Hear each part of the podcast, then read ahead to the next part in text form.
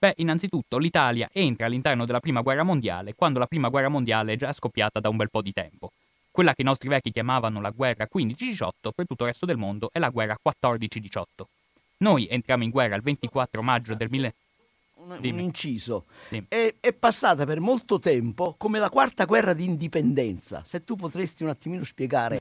Vediamo. E poi è diventata prima guerra mondiale, ma per tanti anni, e io l'ho sentito e l'aveva anche contestato, come quarta guerra di indipendenza, e con tutte le contraddizioni del caso. Eh. Adesso ci arriveremo. Comunque l'Italia entra in guerra il 24 maggio del 1915 era passato molto tempo da quel 28 giugno 1914 quando l'attentato di Sarajevo sprofonda il mondo all'interno di un effetto domino spaventoso che nel giro di qualche settimana precipita tutto il mondo all'interno della Grande Guerra. Un attentato, un contesto per noi tutto sommato abbastanza familiare. La Prima Guerra Mondiale scoppia per via di un impressionante atto di terrorismo internazionale. A Sarajevo, in Bosnia, è stato ammazzato Francesco Ferdinando, vale a dire l'erede al trono dell'impero austriaco. La cosa è discretamente sconcertante, anzi è un vero e proprio sconcerto per le opinioni pubbliche e i governi di tutto il mondo. L'imperatore che regge le sorti dell'Austria è infatti un imperatore vecchissimo, ormai 84 anni di età, tutti sanno che è lì per morire, Francesco Ferdinando ormai sono anni che si prepara a diventare imperatore, tutti sanno che è lì per diventare imperatore, e adesso il fatto che venga ucciso cambia letteralmente le carte in tavola, considerato oltretutto che l'Austria-Ungheria era una grande potenza e rimane, nonostante le sue, le sue defiance, una delle grandi potenze europee.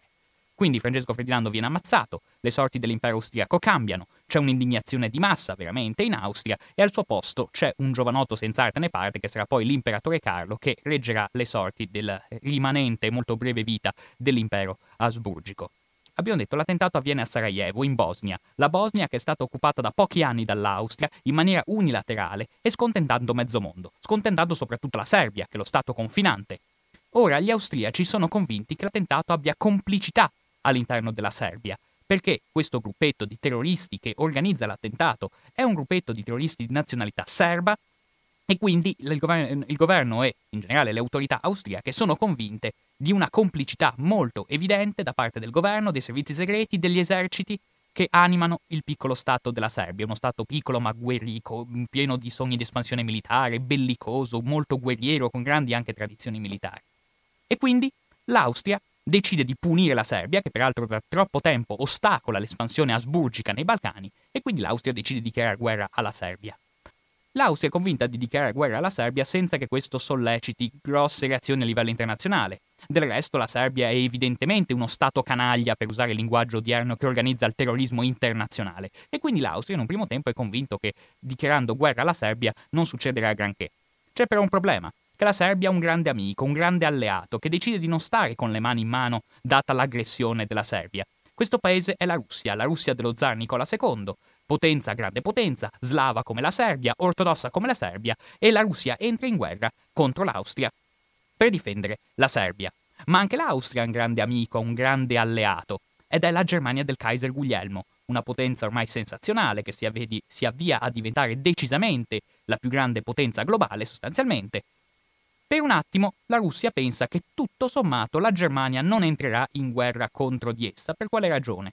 Se non altro per il fatto che lo zar Nicola e il Kaiser Guglielmo sono cugini primi, giocavano insieme da bambini, si chiamano rispettivamente Niki e Willy, ed esiste proprio un frenetico scambio di telegrammi tra la fine di luglio e l'inizio di agosto del 1914, in cui lo zar Nicola, che si firma Niki, tenta disperatamente di convincere suo cugino, che si firma Willy, a non entrare in guerra contro di lui. Insomma, Niki dice a Willy: Ma tu lo vedi, caro Guglielmo che io non posso fare a meno di entrare in guerra per difendere la Serbia, questo piccolo paese aggredito ingiustamente.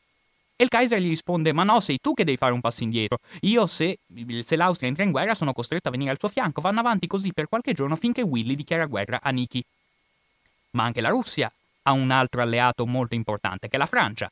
La Francia che ormai detesta la Germania per questioni ataviche dai tempi della guerra del 70, dai tempi della Sazia-Lorena, che è alleata della Russia proprio in funzione antitedesca e quindi anche la Francia entra in guerra. Nel giro di, se- di poche settimane, quattro delle sei grandi potenze europee si trovano tutte all'interno del conflitto.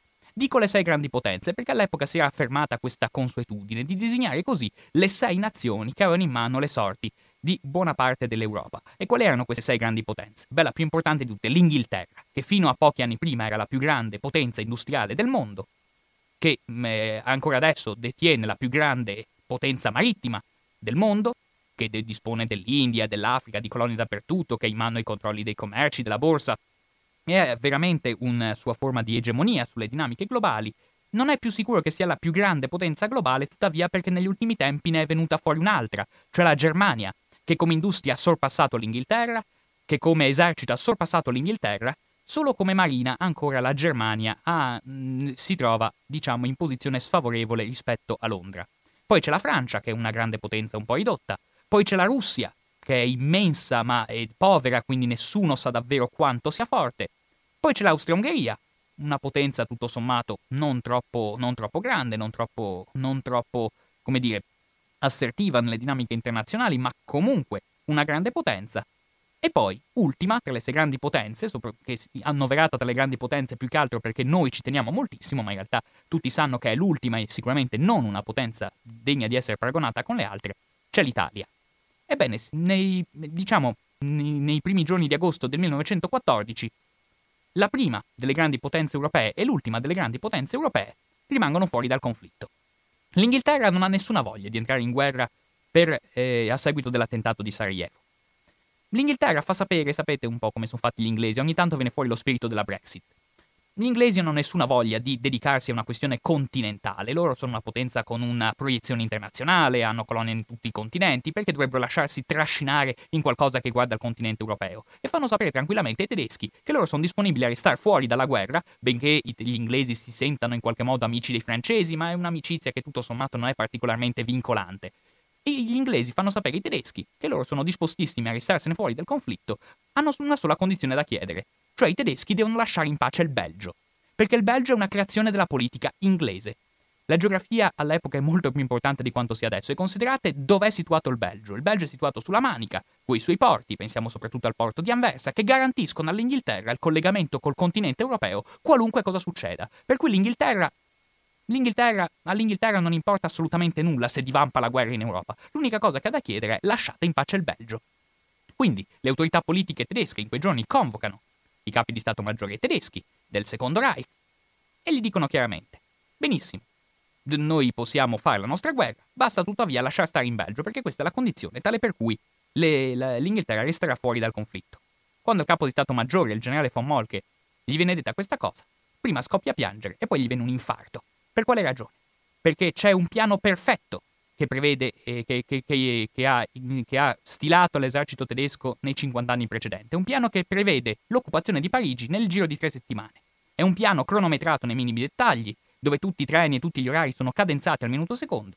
Però, qual è il problema di questo piano? Questo piano prevede l'invasione del Belgio e questo piano non si può modificare perché è stato talmente organizzato nei minimi dettagli che non si può minimamente modificare. Quindi la Germania invade il Belgio e anche l'Inghilterra entra in guerra. L'ultima tra queste grandi potenze europee è l'Italia. L'Italia che per il momento rimane fuori dal conflitto. Non che non fossimo anche noi implicati in quel gioco delle alleanze che ha trascinato tutti gli altri paesi in guerra. Noi avevamo delle alleanze. Eravamo alleati dell'Austria e della Germania. Era la triplice alleanza. Ed era una delle cose più straordinarie e innaturali della politica dell'epoca. Della politica dell'epoca. Perché l'Italia era ormai era consuetudine diffusa in Italia considerare l'Austria come nemico ereditario e generazioni di italiani erano cresciute sui banchi di scuola imparando che l'Austria era, il, era la potenza oppre, degli oppressori, era la potenza degli impiccatori dei patrioti. E quindi gli italiani detestavano l'Austria, eppure erano loro alleati.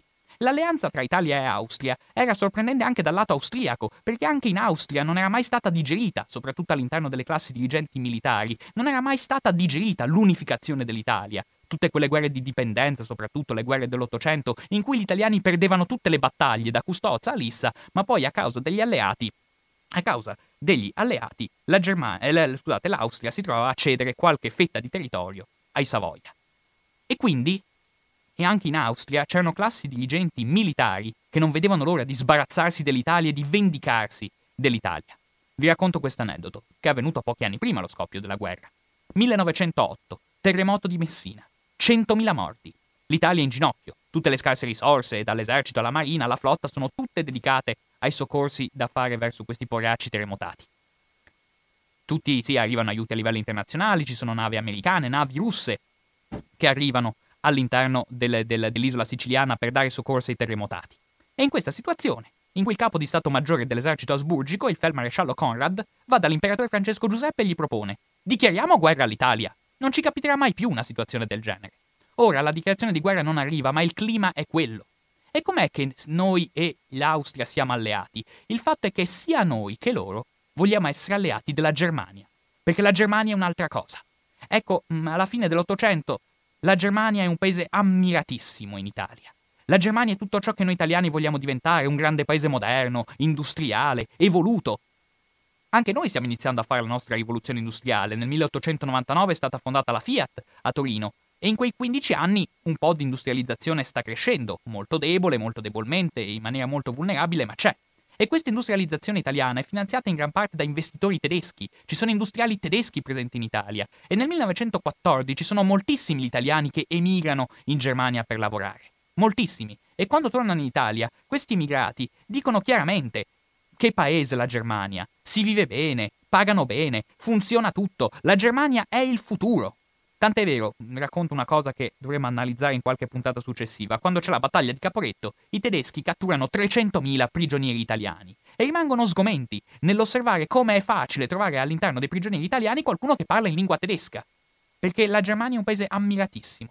È un paese ammiratissimo che però all'inizio degli anni 10 questa sensazione sta iniziando, non dico a scemare, noi siamo sempre molto lusingati dall'essere alleati della Germania, però questa potenza inizia a fare anche un po' paura, perché nessuno sa davvero fino a che punto intende fermarsi, sembra una potenza che non conosce limiti. Sono diventati una potenza industriale, la più potente industria del mondo, hanno costruito un esercito formidabile, il più potente esercito del mondo. Come a livello di flotta, l'Inghilterra è ancora più forte, però la Germania non smette di costruire corazzate e si è proposta nel giro di pochi anni di diventare la più forte anche dal punto di vista della flotta.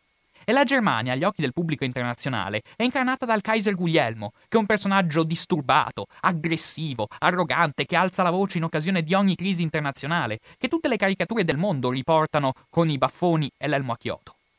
Ebbene, della paura che ci fosse quindi in qualche modo della Germania, di questa eccessiva espansione militare, espansione aggressiva della Germania, ci arriva da una testimonianza che vi leggo che fa un giornalista italiano del 1914 descrivendo quello che era l'ambasciatore tedesco a Roma.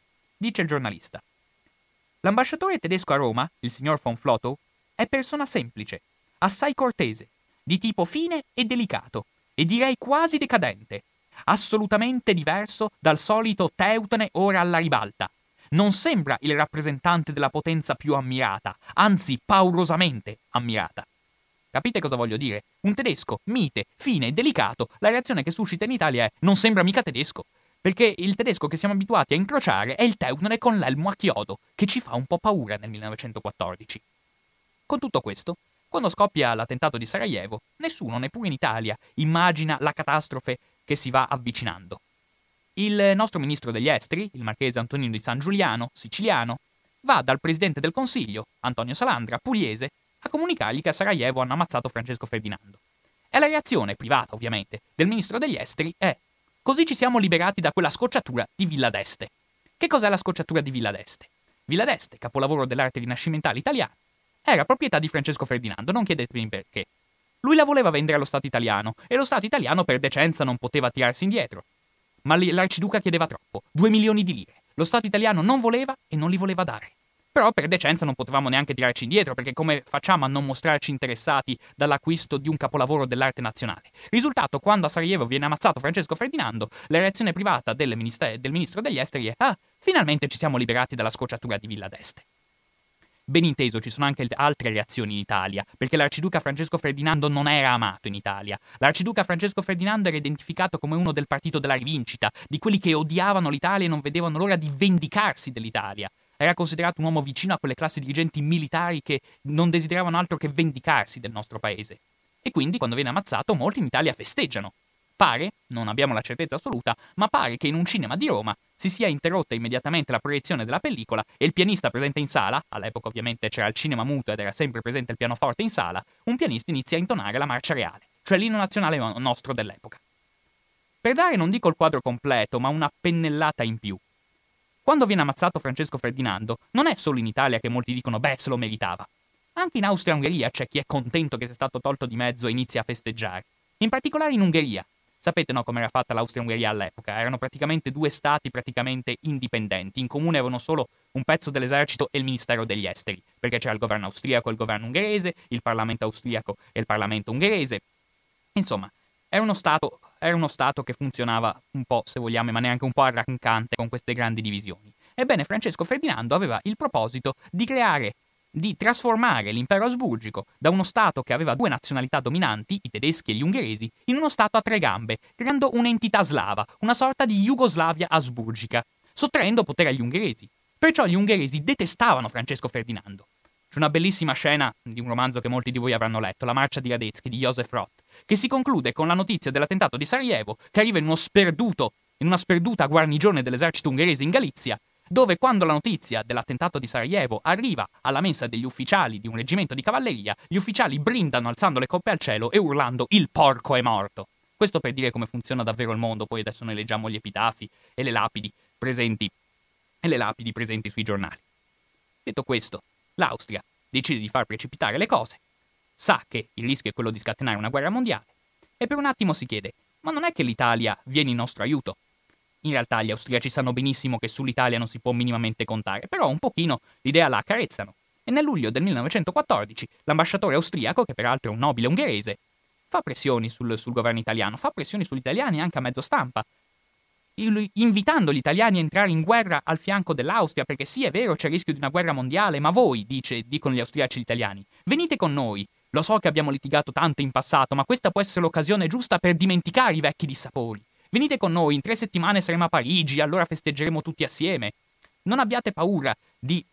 Non lasciatevi trascinare da questi vecchi rancori. Ed è molto interessante perché cosa dice l'ambasciatore austriaco a Roma a mezzo stampa? Lo cito testualmente. Se voi entrate in guerra, i francesi si spaventeranno.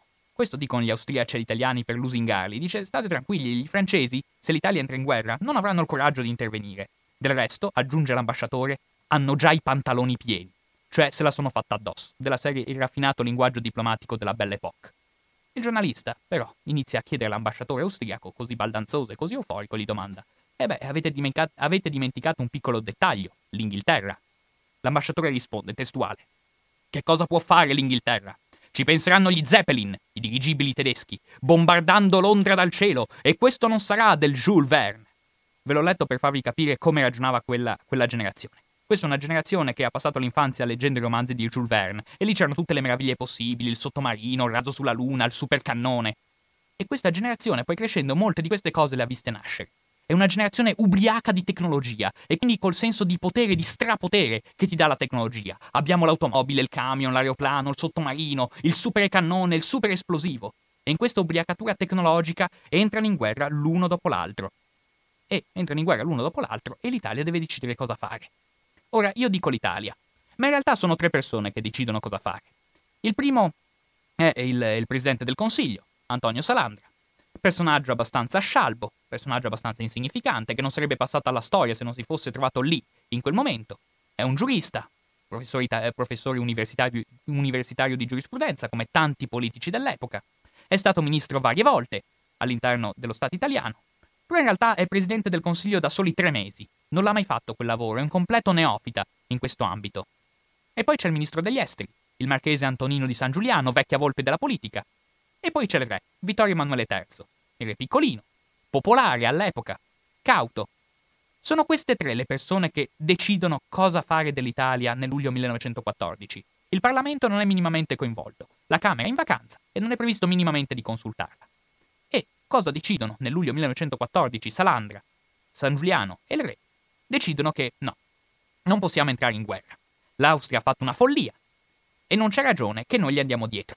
Infatti, la frase più ricorrente all'interno dei dibattiti politici delle alte sfere romane nell'estate 1914 è se una persona si butta dalla finestra, non c'è ragione che un suo amico gli vada dietro. Insomma, l'Austria ha fatto una follia dichiarando guerra alla Serbia e non c'è ragione che noi gli corriamo appresso a questa smania espansionistica.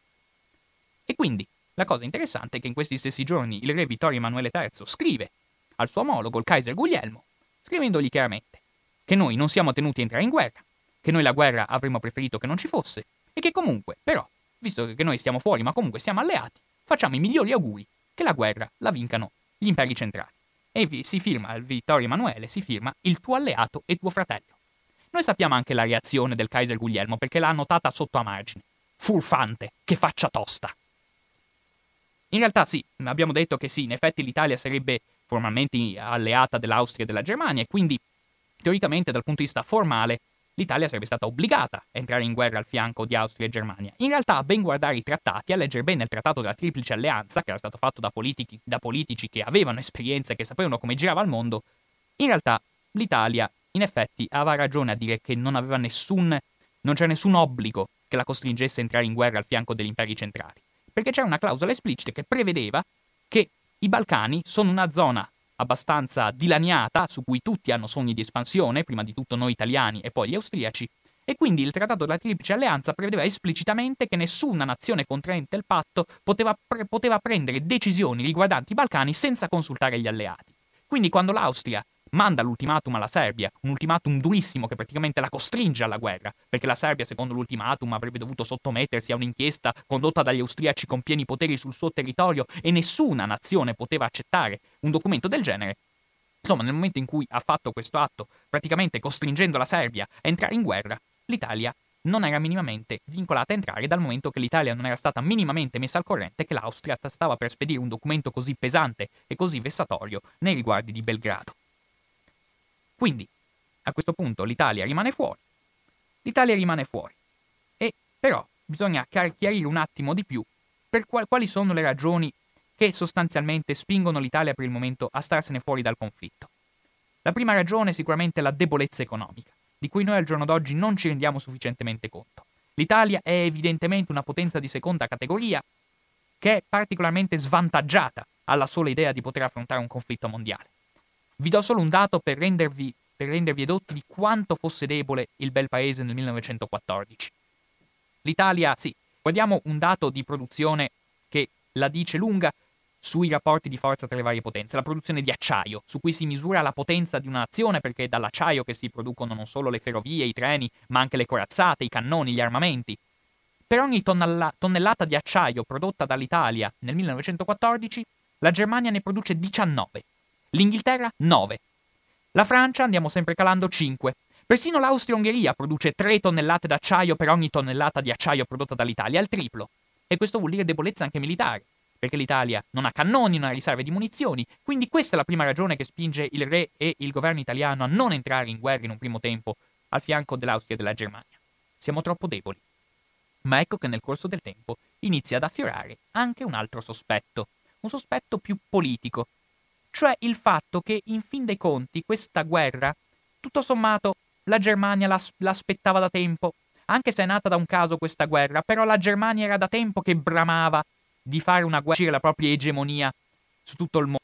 Ed è una cosa che al tempo non, non affiora, perché immaginate, quando, quando, il, quando il governo e il re decidono che non, non possiamo entrare in guerra al fianco dell'Austria e della Germania, comunque danno indicazioni, danno istruzioni precise agli ambasciatori di tutto il mondo dicendo che comunque, beh, noi per il momento ufficialmente non entriamo in guerra, però se qualcuno ci offrisse dei compensi, è così interessante come già nell'estate del 1914 c'è l'ambasciatore russo, che, scusate, l'ambasciatore italiano a Pietroburgo che si rivolge al governo russo dicendo che in fin dei conti l'Italia potrebbe plausibilmente entrare anche al fianco della Russia in guerra. Che cosa è la Russia disposta a offrire? Questa è la domanda che viene fatta. Quella è un'epoca ben inteso, in cui sì, esistono ancora i telefoni, i telegrafi, però gli ambasciatori hanno ancora un peso, quindi gli ambasciatori contano molto all'interno delle capitali dei paesi europei. Quella è un'epoca in cui l'ambasciatore conosce bene la lingua, conosce tutti all'interno della capitale, si muove con disinvoltura. E invece l'ambasciatore italiano che si trova a Berlino, che è un filo tedesco ovviamente, il signor Bollati, quando si sa che l'Italia non entra in guerra al fianco della Germania, ci rimane malissimo. Chiaramente l'ambasciatore è una persona che tende a spalleggiare il paese dove vive, e quindi lui ci rimane malissimo all'idea che stiamo disonorando, gli sembra che perdiamo la faccia all'idea che l'Italia stia disonorando la triplice alleanza tra Italia e Germania. E infatti appena sa eh, l'ambasciatore tedesco che, eh, scusate, l'ambasciatore italiano in Germania che l'Italia non entrerà in guerra al fianco degli imperi centrali, l'ambasciatore Bollati si precipita dal suo capo, il, il ministro degli esteri, e gli dice chiaramente che l'Italia sta facendo una cosa gravissima, che gli sembra che perdiamo la faccia e anzi, aggiunge l'ambasciatore italiano a Berlino, io a queste condizioni non ci torno. Piuttosto mi suicido. Poi il giorno dopo cambia leggermente le versione e fa sapere che lui non torna. Piuttosto presenta il certificato medico. Il ministro gli risponde: Beh, se proprio non voleva tornare a Berlino, era meglio il primo sistema. Questa è la situazione. Per il momento l'Italia sceglie di non entrare in guerra, sebbene ha dato indicazione agli ambasciatori presenti nelle capitali europee che comunque, però, se le potenze intendono offrire qualcosa all'Italia, l'Italia può pensare anche di entrare in guerra e il fatto che l'Italia non avesse comunque una grande passione per la causa tedesca è legata al fatto che l'Italia iniziava ad avere veramente paura di quelle che potevano essere le smanie espansionistiche dei tedeschi. Le autorità italiane stanno convincendo fin dalle prime settimane che in fin dei conti il vero obiettivo della Germania è il dominio del mondo e che se la Germania vince questa guerra, insomma anche l'Italia non è che se la passerebbe molto meglio, finirebbe schiacciata. La diffidenza verso la Germania, insomma, emerge fin dalle prime settimane, anche quando la Triplice Alleanza formalmente sta ancora in piedi. Salandra, fin dai primi giorni, fin dall'estate del 1914, lo dice chiaramente. Questa è una aggressione, lo dice la stampa, eh? Questa è una aggressione, intesa a stabilire una schiacciante egemonia teutonica sull'Europa e nel mondo. Noi non possiamo farci complici di questo complotto. Insomma, fin dall'estate del 1914 la Germania è vista come il colpevole, la Germania viene identificata come la potenza aggressiva, la potenza assertiva, la potenza che vuole imporre una sua egemonia su tutto il globo. È interessante perché due volte nella storia della prima metà del Novecento un presidente del Consiglio italiano si è ritrovato sostanzialmente nella stessa situazione. La Germania ha scatenato una guerra, è sicura di vincerla e con questo pretesto vuole dominare il mondo. Perciò Salandra nel 1914 dice: Beh, per questo noi non possiamo mica aiutare i tedeschi sapete che nel 1940 Benito Mussolini farà la decisione esattamente opposta. Ma insomma, qua siamo ancora nel 1914. Il, il, il, il primo ministro Salandra continua a rilasciare interviste e già a dicembre del 1914 dice esplicitamente non deve più essere possibile ad alcuni individui anormali di macchinare un tale attentato contro la pace, la libertà e il benessere del mondo. Insomma, l'odio e la diffidenza verso la Germania crescono sempre di più. Crescono sempre di più in privato anche il primo ministro Salandra dice espressamente, dice, se già adesso l'ambasciatore italiano a Berlino si sente il padrone del mondo, figuratevi cosa può succedere in caso vinca la guerra. Tutte le classi dirigenti si convincono che la vittoria tedesca sarebbe svantaggiosa per l'Italia perché l'Italia finirebbe schiacciata e sottomessa dall'aggressività teutonica. E, però, dalla diffidenza alla Germania, al proposito, che, mh, al proposito di spalleggiare i nemici della Germania, il passaggio logico è molto breve. Sì, noi non entriamo in fianco della Germania e noi ci auguriamo, anzi, si dice esplicitamente che la Germania perda, ma da qui a dire allora offriamo il sostegno agli alleati opposti, beh, è un pensiero che inizia a serpeggiare. Ed è interessante che in una lettera privata persino il comandante dell'esercito italiano, Luigi Cadorna, lo dice già il 18 settembre in una lettera privata. Cadorna che ovviamente risponde alla politica, che quando gli è stato detto che l'Italia per il momento non entrava in guerra, lui è rimasto fedele. È, bel, è ben pronto nel cassetto un piano anche in caso l'Italia entri in guerra al fianco degli imperi centrali. Noi dovremmo mandare teoricamente cinque corpi d'armata sul Reno per aiutare la Germania ad attaccare la Francia. Cadorna rimane in attesa che la politica prenda le sue decisioni, però in una lettera privata lo scrive. Il 18 settembre, ben inteso. Certo che se Germania e Austria saranno disfatte, sarà vantaggioso per noi. Guai se vincessero, perché allora si vendicherebbero. E poiché il nostro interesse è che siano schiacciate, così dobbiamo aiutare gli altri a schiacciarle. Questo è il riassunto che ne, ci permette nel giro di qualche mese di far capire come è stato possibile che l'Italia alla fine sia entrata all'interno del conflitto contro l'Austria e la Germania. Fare questi discorsi a settembre è molto più facile di quanto fosse a luglio, perché a luglio sembrava davvero che nel giro di pochi giorni i tedeschi marciassero su Parigi, e invece Fra- a Parigi non ci sono arrivati. La guerra si è fermata. È diventata la guerra di trincea. Non succede più nulla sul fronte occidentale. Ricordate il romanzo di Lamarck, niente di nuovo sul fronte occidentale. Ecco, la situazione è quella. A Oriente invece sta succedendo qualcosa. Gli austriaci le stanno prendendo di santa ragione. L'esercito russo sta sconfiggendo catastroficamente l'Austria, sembra quasi che sta per invadere l'Ungheria. Ed a questo punto, siamo nell'autunno del 1914, che in Italia una fetta di opinione pubblica inizia a pensare che tutto sommato forse è giunto il momento di far vedere agli austriaci quello che pensiamo veramente di loro. E nasce l'interventismo, spinto prima di tutto da una figura influentissima del giornalismo italiano, non voglio dire uno Scalfari dell'epoca, una figura molto più importante, Penso a Luigi Albertini, direttore del Corriere della Sera, che spinge l'Italia e spinge anche le classi dirigenti e una fetta di opinione pubblica italiana all'interno della furibonda campagna interventista per chiedere che l'Italia entri in guerra, ma non contro la Germania e l'Austria, eh, scusate, non eh, al fianco dell'Austria e la Germania, bensì contro di loro. E la campagna interventista inizia a serpeggiare nel paese. E a tante anime l'interventismo è un fenomeno molto complesso, che a noi oggi può sembrare assurdo. Molti oggi potranno domandarsi: ma com'è possibile che di fronte a una carneficina così crudele, così spietata, ci siano persone che bramano di far partecipare anche il nostro paese a quel brutale massacro? Eppure, invece, di ragioni ce ne sono tante. C'è un interventismo democratico, che vede la Germania e l'Austria come gli imperi militaristi, come gli imperi degli stivali e dell'elmi a chiodo, come gli imperi aggressivi, e invece gli alleati, Francia, Inghilterra, Russia, sono le potenze democratiche civili che si battono per la libertà dei popoli. E inoltre noi italiani dobbiamo completare il risorgimento liberando Trento e Trieste dall'oppressione e così via.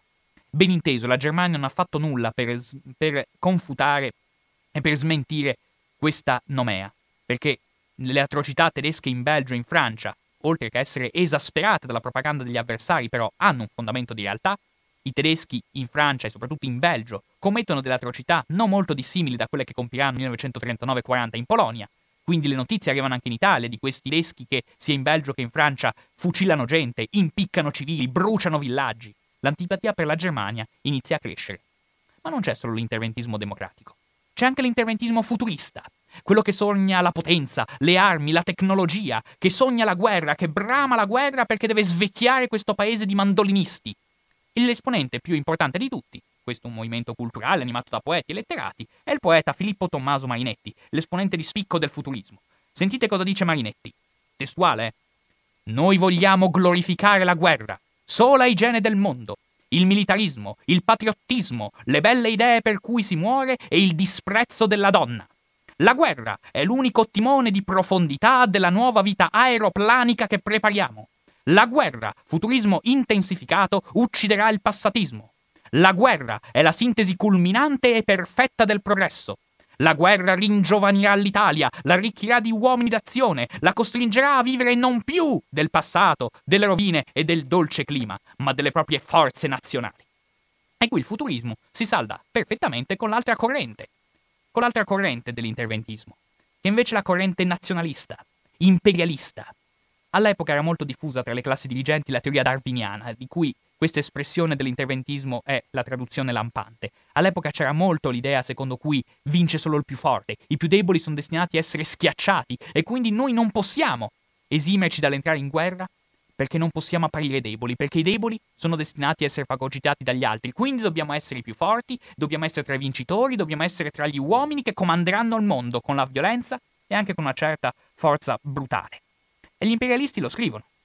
Chi se ne frega, sostanzialmente, sto brutalizzando ovviamente, dicono chiaramente che ce ne importa assai di quelle che sono le lotte contro l'imperialismo, le lotte contro il militarismo condotte dagli interventisti democratici, e ben peraltro che noi dobbiamo entrare in guerra. Citazione testuale da molti articoli a riguardo che uscivano all'epoca. La guerra che si combatte oggi in Europa non è la guerra della democrazia pacifista contro l'imperialismo militare. Sì, ovviamente. Sì, sì, sì, poi si va avanti dicendo è guerra di popoli e di razze, per l'esistenza, per la ricchezza, per il dominio e il predominio. E noi vogliamo entrare in guerra per quale ragione? Noi vogliamo la guerra, virgolettato, per il compimento dell'unità nazionale. Sì, per il compimento dell'unità nazionale, quindi la liberazione di Trento e Trieste, queste sono le chiacchiere dei democratici, noi imperialisti non diremo certo di no, ma aggiungono, ma anche specialmente, sentite l'elenco, per la nostra padronanza dell'Adriatico, per il nostro incremento nel Mediterraneo, per la nostra influenza nei Balcani, per la nostra espansione nel Levante, per l'eredità della Turchia in Asia Minore e soprattutto perché l'Italia partecipi oggi alla storia del mondo. Insomma, noi italiani, se vogliamo contare qualcosa nelle dinamiche internazionali, dobbiamo entrare in guerra, essere tra quelli che vinceranno ed essere tra quelli che domineranno le dinamiche internazionali. Detto ciò, però, in Italia non è stato deciso ancora niente. E gli ambasciatori degli imperi centrali a questo punto sperare che l'Italia entri in guerra al loro fianco, magari no. Però sperare quantomeno che rimangano neutrali, quello è già un'ambizione abbastanza evidente degli ambasciatori. E infatti, già siamo nel, nel settembre-ottobre 1914, il primo ministro Salandra, a una domanda esplicita di un giornalista, dice esplicitamente, riferita agli ambasciatori degli imperi centrali, li descrive come dotati di un, virgolettato, un contegno angelico. Sono diventati degli agnelli, pronti a dare soddisfazione per qualunque questione. Il ministro San Giuliano aggiunge, sempre in un'intervista di quei giorni, che fare il ministro degli esteri in Italia non è mai stato così piacevole, perché ovviamente tutte le potenze europee arrivano a corteggiare il nostro paese per spingerla a entrare in guerra o comunque a sostenere la propria fazione. Però il ministro San Giuliano è molto malato e il 16 ottobre 1914 muore. commemorandola alla Camera, il primo ministro Antonio Salandra, che ha preso peraltro al momento l'interim del Ministero degli Esteri, dice chiaramente che l'unico criterio della politica estera italiana deve essere la difesa del nostro interesse. E aggiunge una frase che farà molto rumore perché definirà questa pulsione il sacro egoismo dell'Italia. Il sacro egoismo, insomma, ce la dice lunga su quale fosse l'idea che ammantava le classi dirigenti dell'Italia, ma in generale dell'Europa dell'epoca. E lo fa in maniera molto sfacciata Salandra. Tutti rimangono sconvolti che ci sia così sfacciataggine nel dire esplicitamente che noi siamo egoisti, ci interessa solo il nostro interesse. Lo pensavano tutti, ma nessuno l'aveva detto in maniera così lampante. Fatto sta che bisogna rimpiazzare il Ministero degli Esteri e a capo della Farnesina entra, in, entra all'interno del, dell'agone politico, all'interno di questa dinamica, un altro personaggio, forse il più importante, che è il barone Sidney Sonnino, che prende il posto del marchese di San Giuliano a capo del Ministero degli Esteri. Tanto Salandra, professore avvocato pugliese, è il tipico prototipo del politico italiano della Belle Époque. Sonnino è un personaggio quanto mai insolito, perché suo padre è un ebreo, che è un ebreo toscano che ha vissuto facendo affari in Egitto. Sua madre è inglese, anzi gallese mi sembra, e il barone Sonnino è di religione protestante, che per un italiano, soprattutto per un politico italiano, è un cocktail quanto mai insolito. E Sonnino è un fervente, quasi fanatico interventista. Lui, lui ha un'idea particolarmente bislacca, cioè lui ha l'idea che sia il popolo a chiederlo. Poi gli vanno a chiedere, ma il popolo tutto? Lui risponde, ovviamente non gli ignoranti, gli analfabeti che pensano solo al pacifismo e alla vita comoda. Ma, lo cito testualmente, dice Sonnino, se noi crederemo che la guerra sia necessaria per l'Italia, dovremo e sapremo decidere al di sopra delle opinioni della folla. Sonnino ha un'idea bislacca, dicevo. Lui si è, convinta, si è convinto che la guerra bisogna farla perché questa occasione di riprenderci Trento e Trieste non la possiamo certo perdere. Se l'Italia perderà questa occasione, sprofonderà in un disordine, ci sarà la rivoluzione, cadrà la monarchia. E quindi per questa ragione Sonnino spinge in maniera feroce, fervente, all'entrata in guerra. A queste dicerie non crede neppure Vittorio Emanuele III, che in privato dice Sonnino ha i parocchi come i cavalli, vede una sola cosa di fronte a sé. Ma questa è la situazione in cui vige il governo italiano a quell'epoca. E quindi Sonnino spinge il governo italiano alla decisione dell'entrata in guerra. Nel frattempo il movimento interventista impazza nel paese si aprono nuovi giornali.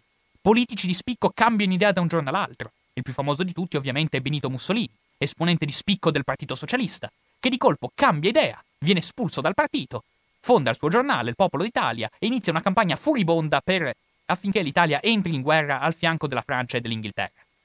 C'è un vecchio pettegolezzo che abbiamo sentito tutti. È stato pagato dai francesi. Sicuramente, è vero, è stato sicuramente pagato dai francesi.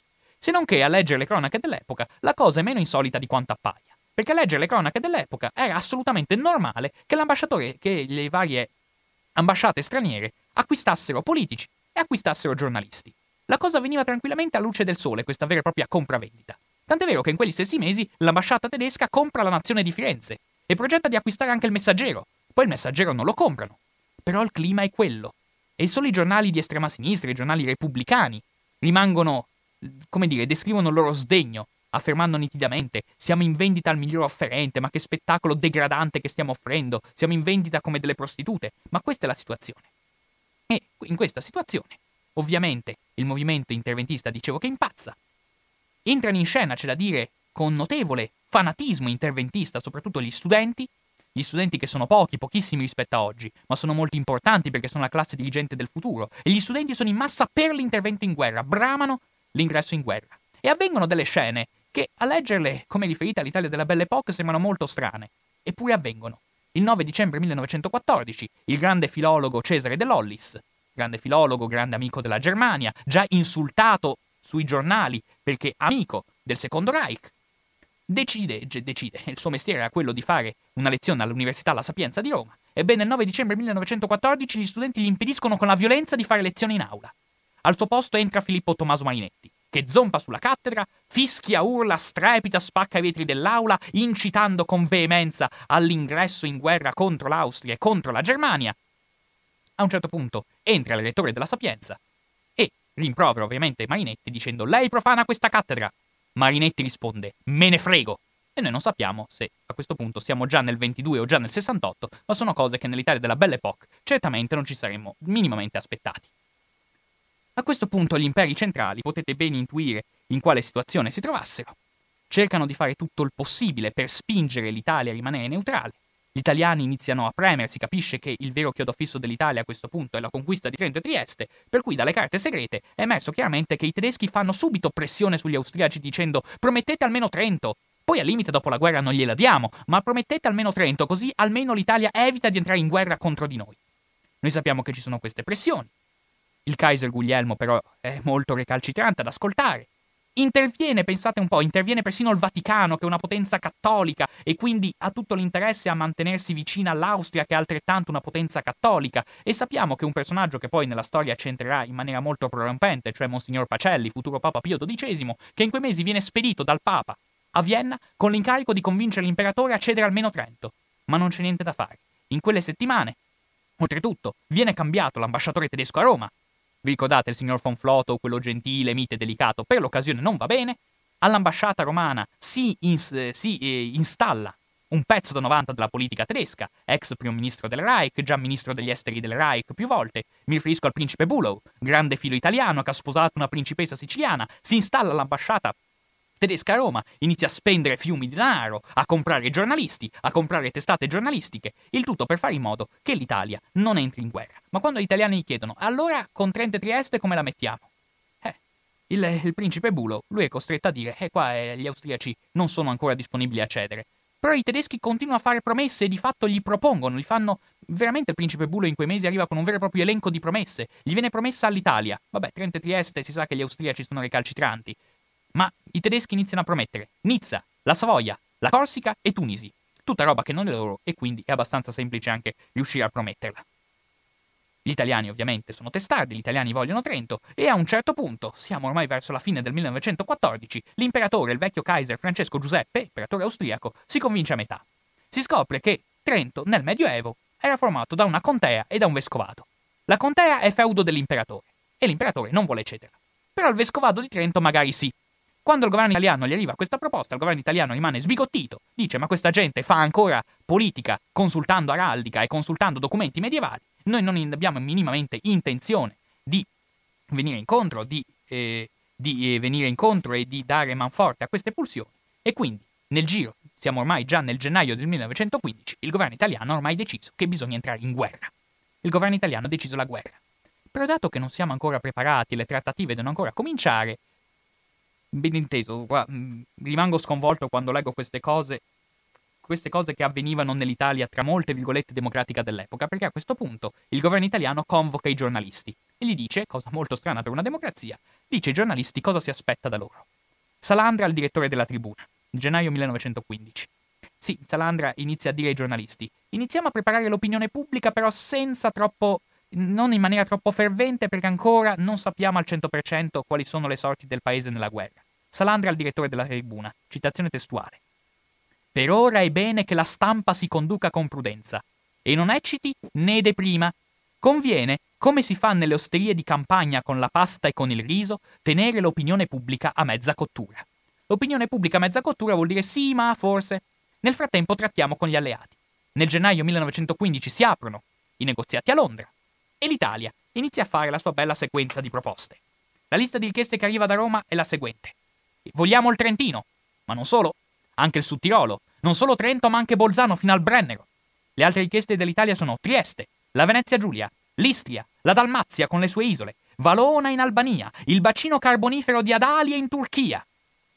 Un politico molto influente della, dell'Inghilterra dell'epoca, Lloyd George, annoterà nelle sue memorie. Nessuno di noi si preoccupò di sapere con precisione cosa voleva l'Italia. Gli diciamo di sì su tutto. Questa è la linea che va avanti. Le trattative si consumano fino al 26 aprile 1914, quando viene firmato il patto di Londra, che prevede appunto che nel giro di qualche... il, il patto di Londra prevede, prevede esplicitamente, nel giro di un mese l'Italia deve entrare in guerra al fianco di Inghilterra e Russia.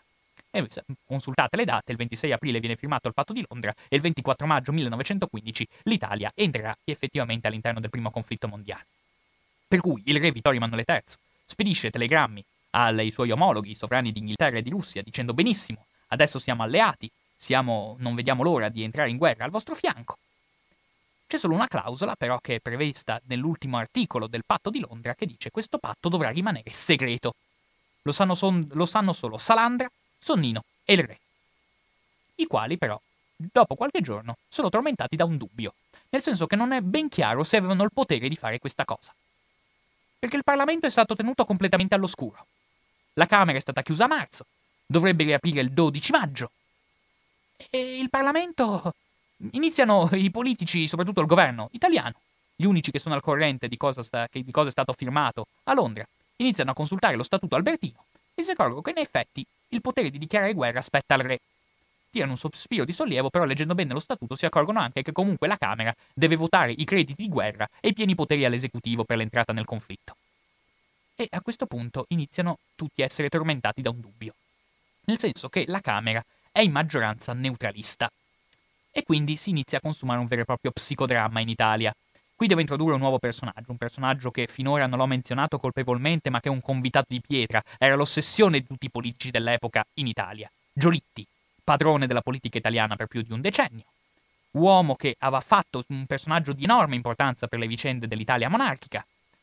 Uomo che veramente aveva governato tanti anni e anche aveva sollevato parecchi, parecchi rancori all'interno della politica italiana. Lo odiava sia la borghesia di destra, perché Giolitti, soprattutto nel nord Italia, aveva permesso gli scioperi, le camere del lavoro, aveva persino concesso il suffragio universale maschile. Ma al sud, mm, ma soprattutto per quanto riguardava il sud, Giolitti è messo sotto accusa anche da molti progressisti, perché sì, al nord fa gli accordi con i sindacati, ma al sud governa con le squadracce, con i pestaggi, con la polizia che mette in galera gli oppositori, con cosa che a leggere quello che Salvemini, un grande meridionalista, che eh, non a caso descrive Giolitti in un libro intitolato in maniera molto violenta Il ministro della malavita, va, eh, va a descrivere cosa succedeva nell'Italia all'epoca delle elezioni politiche dei primi del Novecento, c'è da mettersi le mani sui capelli su cosa avveniva in quell'epoca. Insomma, Giolitti è un personaggio che è, ha un'influenza enorme sulla politica italiana e il fatto che non si trovi al potere, che non si trovi al governo in quel momento è solo una casualità. Lui, Giolitti, si era dimesso nella primavera del 1914 per una crisi parlamentare minore, una di quelle crisi abbastanza insignificanti in cui il governo decide di fare un po' di alternanza. Chi mettiamo una, mettiamo una figura che non conta niente, ha detto Giolitti. Chi mettiamo? Mettiamo Salandra, uno che non conta assolutamente niente, una figura abbastanza insignificante. Giolitti, quindi, è lui che ha il controllo della maggioranza dei parlamentari e quindi iniziano tutti a essere preoccupati di lui. Ed è, insomma, la Camera tutto sommato deve essere aperta il 12 maggio, in quei giorni i parlamentari iniziano ad affluire verso Roma, inizia a mormorarsi, inizia a girare voce all'interno del Parlamento italiano che tutto sommato l'Italia è lì per entrare in guerra, le voci iniziano a girare, Montecitorio fisicamente aperta, i parlamentari vanno e vengono. I parlamentari sono in maggioranza per la neutralità. Anche Giolitti capisce che nonostante le rassicurazioni il governo italiano ha in realtà firmato il patto di Londra, sebbene esplicitamente, ovviamente, non viene ancora detto e Giolitti inizia a essere furibondo. A un giornalista lo dice esplicitamente. Questo di Salandra è stato tutto un inganno. Qua lo aggiungo purtroppo, come faceva parte dell'epoca. Dice è stato tutto un inganno, da pugliese. Giolitti è fuori di sé. Capisce che il governo lo sta ingannando, non tenendolo al corrente che in realtà il patto di Londra è già stato firmato. E quindi Giolitti la prima cosa che fa è si precipita a Roma. Si precipita a Roma il 9 maggio, il governo è talmente terrorizzato dalla sua figura che, gov- che organizza, e cosa sconcertante anche come funzionava l'Italia dell'epoca, organizza delle manifestazioni, tra virgolette spontanee, sia alla sua partenza da Torino che al suo arrivo a Roma. Un grande giornalista, Malagodi, direttore della Tribuna, scrive nelle sue memorie. È arrivato Giolitti, contro il quale sono state organizzate, d'accordo col Ministero degli Interni e la Polizia, manifestazioni alla sua partenza da Torino e al suo arrivo a Roma. Arrivato a Roma Giolitti è furibondo. Lo dice chiaramente ai giornalisti. La gente che al governo meriterebbe di essere fucilata. Vogliono portare l'Italia alla guerra senza nessun motivo. E qua poi il discorso che fa Giolitti è interessante. Dice: L'Italia è troppo debole e so solo io, solo che ho governato l'Italia in questi anni e ho visto cosa è successo nella guerra di Libia, so come funziona il nostro esercito. Giolitti continua dicendo: Ho dovuto sempre falsificare i bollettini degli scontri in Libia per non mostrare che non si vinceva se non si era in 10 contro 1. Insomma, siamo troppo deboli per entrare in guerra. Ma Giolitti conclude: I generali valgono poco. Sono usciti dai ranghi quando si mandavano nell'esercito i figli di famiglia più stupidi, dei quali non si sapeva cosa fare. E in quegli stessi giorni, il 10 maggio 1915, dalla CA presso lo studio di Giolitti, più di 300 deputati e oltre 100 senatori passano a consegnare il loro biglietto da visita, nel senso che sono d'accordo con lui. La maggioranza del Parlamento, quindi, è per la neutralità. A questo punto cosa fare? Il governo entra nel panico. Il governo l'unica cosa che può fare è dimettersi. Infatti il governo si dimette, Salandra si dimette e il re inizia a disperarsi perché dice ma come, io ho già spedito i telegrammi ai miei omologhi in cui dicevo che adesso c'è l'assicurazione che noi entriamo in guerra con loro, cosa devo fare? Devo abdicare. In effetti, Vittorio Emanuele III accarezza molto l'idea in quei giorni e lo dice chiaramente. Io sono stanco di tutte queste cerimonie, io non sono fatto per essere re. Verrà qui al Quirinale il mio cugino il duca d'Aosta, che a lui è sempre piaciuta la vita della corte. E anzi, una cosa sconcertante, lo dice sia ai, al governo italiano che a, sia a Giolitti anche in quei giorni. Lo dice testualmente. Io sono pronto ad andarmene. Ho sempre pensato che mi piacerebbe vivere alle Baleari o ad Antigua. Non mi importava proprio niente. Ancora dice il re ai suoi ministri. Io forse non sarei venuto qui e volevo parlarne a mio padre, ma egli morì in quel modo e io fui costretto a venire. Insomma, lo psicodramma su quanto sta consumando in Italia è ormai di, di dominio pubblico. A un certo punto anche gli imperi centrali sanno che questo forse è il momento per spingere. Il 9 maggio il Kaiser Guglielmo, l'imperatore Francesco Giuseppe, i primi ministri, i capi di Stato Maggiore si riuniscono per, di, mettendo a verbale che l'Austria prometterà tutto quello che gli italiani vogliono, però con la postilla verbale che gli austriaci fanno mettere che comunque dopo la guerra loro si riprenderanno sia Trento che Trieste. Insomma, in questa situazione anche il Vaticano decide di premere sull'acceleratore. Monsignor, per, per, rendere quale fosse il dibattito, Monsignor Compagni Ludovisi si rivolge a un ministro, dicendogli chiaramente che la guerra non bisogna farla, che la guerra è ingiusta, citazione testuale, la vuole solo quell'ebreo traditore di Sonnino. Il Papa fa sapere al, a Vittorio Emanuele III che gli austriaci sono pronti a cedere anche Gorizia, basta fare un po', un po di, di, pressione. Ma eh, in questi giorni avviene anche avviene una cosa che nessuno si aspettava, nel senso che l'Italia nel maggio 1915 è travolta dalle manifestazioni di piazza. E le manifestazioni di piazza sono tutte per l'intervento in guerra, perché le manifestazioni per l'intervento il governo le lascia fare, mentre le manifestazioni per la neutralità la polizia picchia e le disperde. E in questo contesto entra in scena l'ultimo protagonista, Gabriele D'Annunzio, più grande poeta e letterato italiano, da anni in esilio volontario in, fia- in Francia per non pagare i debiti, che il 5 maggio fa il suo ingresso trionfale a Quarto dei Mille, organizza una grandiosa manifestazione per l'intervento in guerra, poi si ferma a Genova qualche giorno, riparte verso Roma lasciando, questo risulta dalle discussioni parlamentari dell'epoca, un astronomico conto d'albergo da pagare per lui e due signore amiche sue, che lascia ovviamente da pagare al comune di Genova, e una volta arrivata a Roma arringa la, falla, la, la, folla con discorsi di inaudita violenza. Sono manifestazioni massicce che vedono coinvolgimento sia degli studenti, ma anche di tutti i borghesi e gli impiegati dei ministeri che in massa ormai si trovano in massa sono per l'intervento in guerra.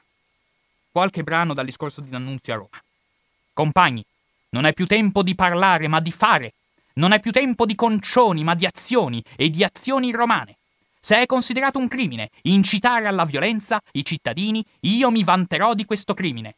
Nella Roma vostra si tenta di strangolare la patria, i neutralisti, con un capestro prussiano maneggiato da quel vecchio boia labbrone, Giolitti aveva il labbro inferiore sporgente, nelle caricature lo si, lo si dimostra. Ed annunzio che nella capitale in pubblico chiama quel vecchio boia, Labbrone, le cui calcagna di fuggiasco sanno la via di Berlino. Se vince lui, ci sarà da vergognarsi di essere italiani. Chiamarsi italiano sarà nome da nascondere, nome da averne bruciate le labbra. Questo vuol far di noi quell'ansimante leccatore di sudici piedi prussiani. Ma il rimedio esiste. Il rimedio esiste, dice D'Annunzio. Questi servi, questa banda di schiavi, codesto servidorame di bassa mano, teme i colpi, ha paura delle busse, ha spavento del castigo corporale. Io ve li raccomando, vorrei poter dire, io ve li consegno.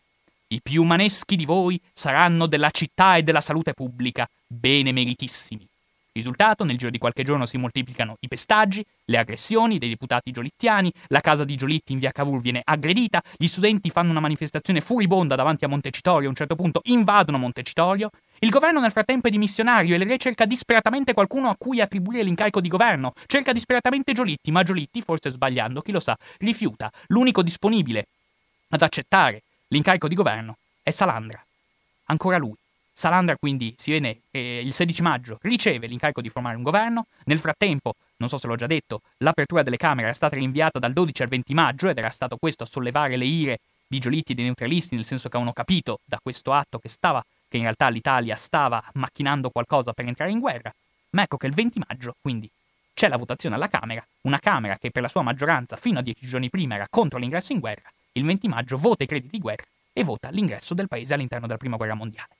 Cosa sia successo ad ogni singolo deputato che ha cambiato idea, sarebbe interessante vedere le carte. Concludo la narrazione con una piccola nemesi, nel senso che l'ultimo articolo del patto di Londra prevedeva che questo patto doveva rimanere segreto.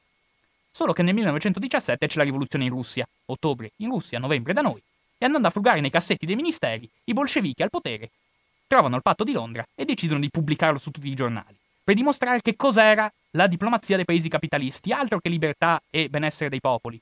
I, capita- I, paesi capitalisti, le potenze imperialiste vogliono solo arraffarsi fette considerevoli di territorio, vogliamo l'Istria, la Dalmazia, la Turchia, Albania e via discorrendo. Il patto di Londra viene pubblicato, ma nel 1917 ormai di quel patto di Londra ormai se ne infiscano tutti perché il vero alleato dell'Italia nel conflitto non è più la Russia che è crollata o l'Inghilterra e la Francia, sono entrati, sono entrati gli Stati Uniti in guerra. Sono loro ormai i nostri veri alleati e senza di loro la guerra non sarebbe stata vinta in maniera così semplice. Nel 1917 sono gli Stati Uniti i veri padroni del mondo, hanno in mano tutti i rubinetti dal grano al petrolio e la linea, che non, purtroppo non riuscirà a esaudire del presidente Wilson a quell'epoca, è la linea, è la linea di autodeterminazione, libertà per i popoli, niente conquiste, niente arraffaraf.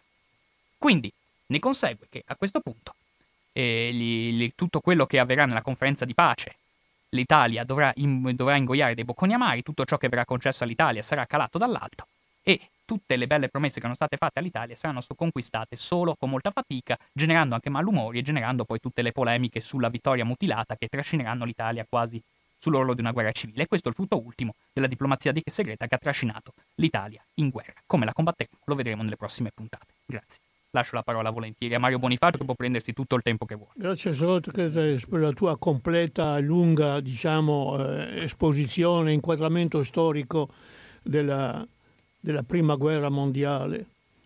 Prima Guerra Mondiale che è la catastrofe originaria di tutte le vicende successive del Novecento. Essa avviene in un'Europa che ormai da oltre 40 anni, dalla guerra diciamo, franco-prussiana del 1870, eh, viveva in pace. Una pace segnata da un progresso enorme, un progresso scientifico, tecnologico, eh, ormai erano apparsi il telefono, eh, la, la, radio senza fili, Marconi, eh, la, la, eh, l'aviazione, l'aereo, insomma un secolo di, di, progresso scientifico, tecnologico, della produzione, di organizzazione della produzione che si era eh, riflesso diciamo, in un benessere per tutto, per tutto il popolo. Ed era eh, questa speranza diciamo, di ulteriore progresso eh, comune tutte quante le popolazioni. Ormai tutti si aspettavano che questo progresso continuasse, che avesse ulteriore espansione, che portasse ulteriori benefici per la povera gente. E questo invece si interrompe proprio con, la, con, la, con, questa, con, questa, questa, guerra. Qualcuno, le, le, le, ragioni, le motivazioni sono molteplici, che variano anche da paese a paese per l'entrata in guerra, ma c'era una motivazione di fondo che apparteneva a tutte le nazioni che decidono di entrare in guerra ed era una motivazione che era stata diciamo, espressa da uno degli su, che, che diventano poi interventisti italiani, ma l'interventismo italiano che ha il suo diciamo, eh, base culturale soprattutto nella cultura letteraria italiana del primo decennio del secolo, ma questo invece è un sociologo, Vilfredo Pareto, il quale dice se ci sarà una guerra, questa allontanerà di 50 anni l'avvento del socialismo. Ecco, perciò questa è una delle motivazioni per l'entrata in guerra che era comune a tutte le, le, nazioni e che viene a sommarsi alle varie motivazioni specifiche che ha ogni nazione. Ecco, una guerra che fa allontanare il pericolo del socialismo. Ma eh, la guerra avviene, avviene a causa della diffusione che loro avevano avuto due concetti che sono, eh, concetti che sono complementari, il nazionalismo e il militarismo, i quali sempre e da allora in poi si associano alla, all'antidemocrazia e all'antiparlamentarismo, specialmente qui in Italia. Ecco, il nazionalismo eh, di, di patria e di nazionalismo si comincia a parlare dopo la rivoluzione francese. Con la rivoluzione francese prevale il concetto di nazione al posto del concetto di, di appartenenza a una dinastia al, regnante. Ecco, E, e questo, e questo lo, lo, lo, lo, avvertiamo soprattutto in Italia con uh, il mazzinianesimo. Ecco, Mazzini aveva il concetto che la patria è la casa degli uomini liberi. La, la, la, patria doveva essere associata al concetto di libertà e di democrazia e doveva essere un qualche cosa che predicava l'affratellamento con le altre patrie. Ecco, questo è il concetto, diciamo, il patriottismo che si afferma non solamente con Mazzini, ma con Garibaldi e che si afferma durante la, la prima metà de, dell'Ottocento. Il nazionalismo invece è qualcosa di ben diverso, direi opposto, direi. Ecco, il nazionalismo è una risposta delle classi dominanti del capitalismo al potere una risposta al concetto di internazionalismo che si afferma soprattutto col manifesto di comunisti, le ultime parole delle quali ricorderete, proletari di tutto il mondo, unitevi. Ecco, da, da quel manifesto del 1848 che nasce il concetto di internazionalismo. Ecco, la risposta della borghesia capitalista, delle classi dominanti a questo internazionalismo che inizialmente è esclusivamente proletario, la risposta è appunto il nazionalismo, e cioè non dobbiamo fare una lotta all'interno del nostro paese di una classe contro l'altra classe per avere diciamo, condizioni di vita migliori, eccetera, ma dobbiamo proiettare la nostra lotta all'esterno, all'esterno conquistare colonie, eh, eh, conquistare le altre patrie.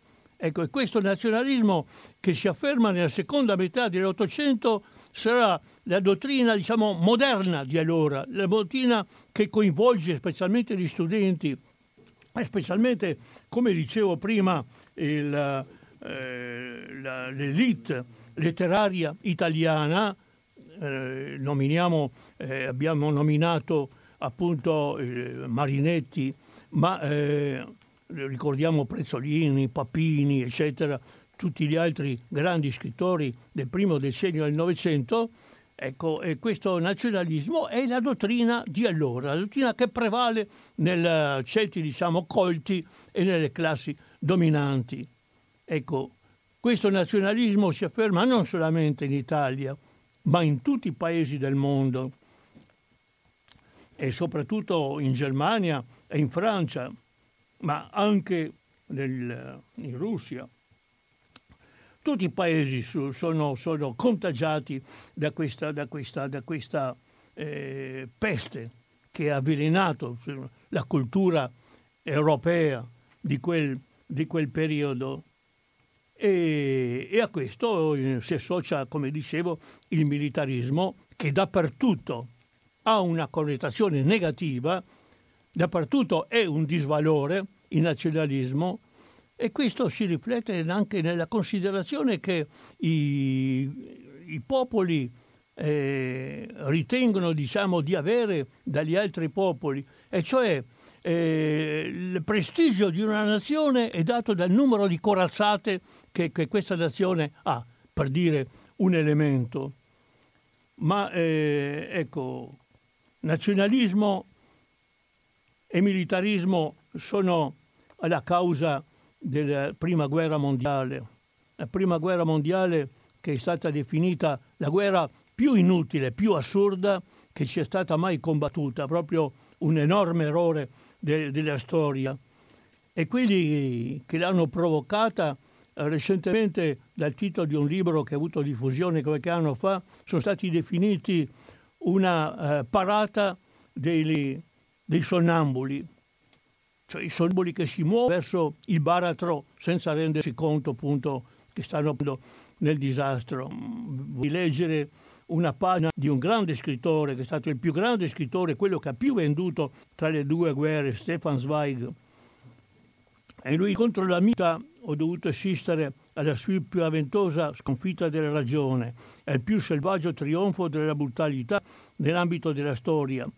Mai una generazione, non lo affermo certo con orgoglio, bensì con vergogna, ha subito un siffatto regresso morale da così nobile altezza spirituale.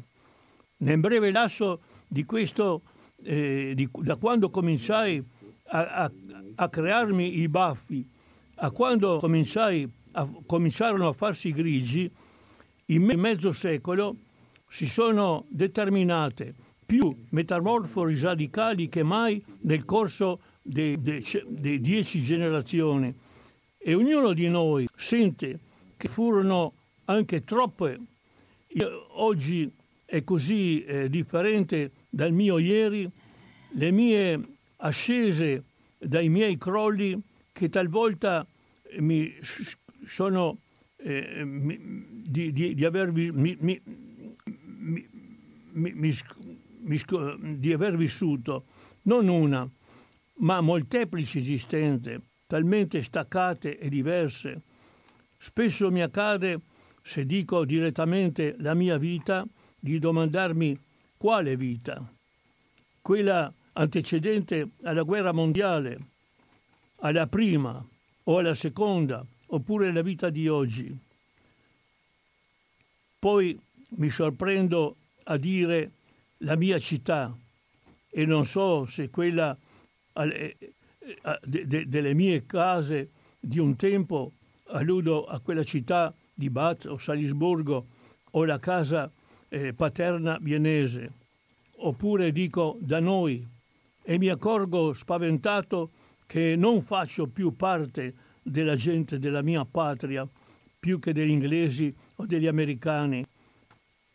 Ecco, questo perché eh, Stefan Zweig era ebreo ed è, ed è, appunto costretto ad abbandonare la sua patria, eh, l'Austria, e, e andare in giro per il mondo. Difatti si suiciderà a Rio de Janeiro. Continua poi, nel periodo prebellico ho conosciuto il grado e la forma più alta della eh, libertà individuale, per vederla poi al più basso livello cui si è ascesa da secoli. Sono stato festeggiato e perseguitato, libero e legato, ricco e povero. Tutti i cavalli dell'Apocalisse hanno fatto irruzione nella mia vita, carestia e rivolte, inflazione e terrore, epidemie ed emigrazione. Ho visto eh, crescere e diffondersi sotto i miei occhi le grandi ideologie delle masse, eh, il bolscevismo in Russia, il fascismo in Italia, il nazionalismo, il nazionalsocialismo in Germania e anzitutto la peggiore, il nazionalismo che ha avvelenato la fioritura della nostra cultura europea. Inerme e impotente dovetti essere testimone della inconcepibile ricaduta dell'umanità in una barbarie che si riteneva da tempo obliata e che risorge invece col suo eh, potente programma eh, programmatico dogma dell'anti-umanità. A noi fu riservato di vedere, dopo secoli e secoli, guerre senza dichiarazione di guerra, ma campi di eh, concentramento, torture selvagge e bombardamenti sulle città inermi, di vedere cioè orrori che le ultime 50 generazioni non avevano più eh, conosciuto e, quella, e che quelle future è sperabile non più tollereranno. Ecco.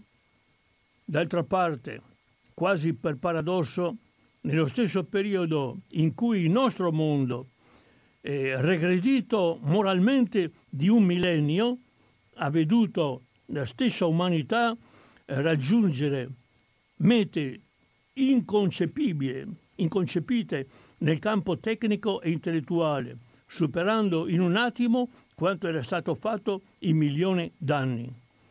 Ecco, questa è la considerazione che fa questo grande scrittore pacifista e uno dei grandi europeisti eh, che fa appunto su, su, sul disastro della, della, prima, della, prima, guerra mondiale. Ecco, prima guerra mondiale che poi quelli che sono stati i protagonisti, quelli che le hanno, diciamo, eh, dichiarata, poi sono stati incapaci di trovare una soluzione. E una soluzione appunto comincerà a emergere appena nel 1917 eh, a mezzo diciamo del programma di due persone che tu hai nominato, e cioè Wilson con i suoi 14 punti che fu una prospettiva, un programma di uscita dalla guerra e soprattutto Lenin che con la rivoluzione in Russia dette una speranza all'umanità di porre fine a quella guerra. Bene.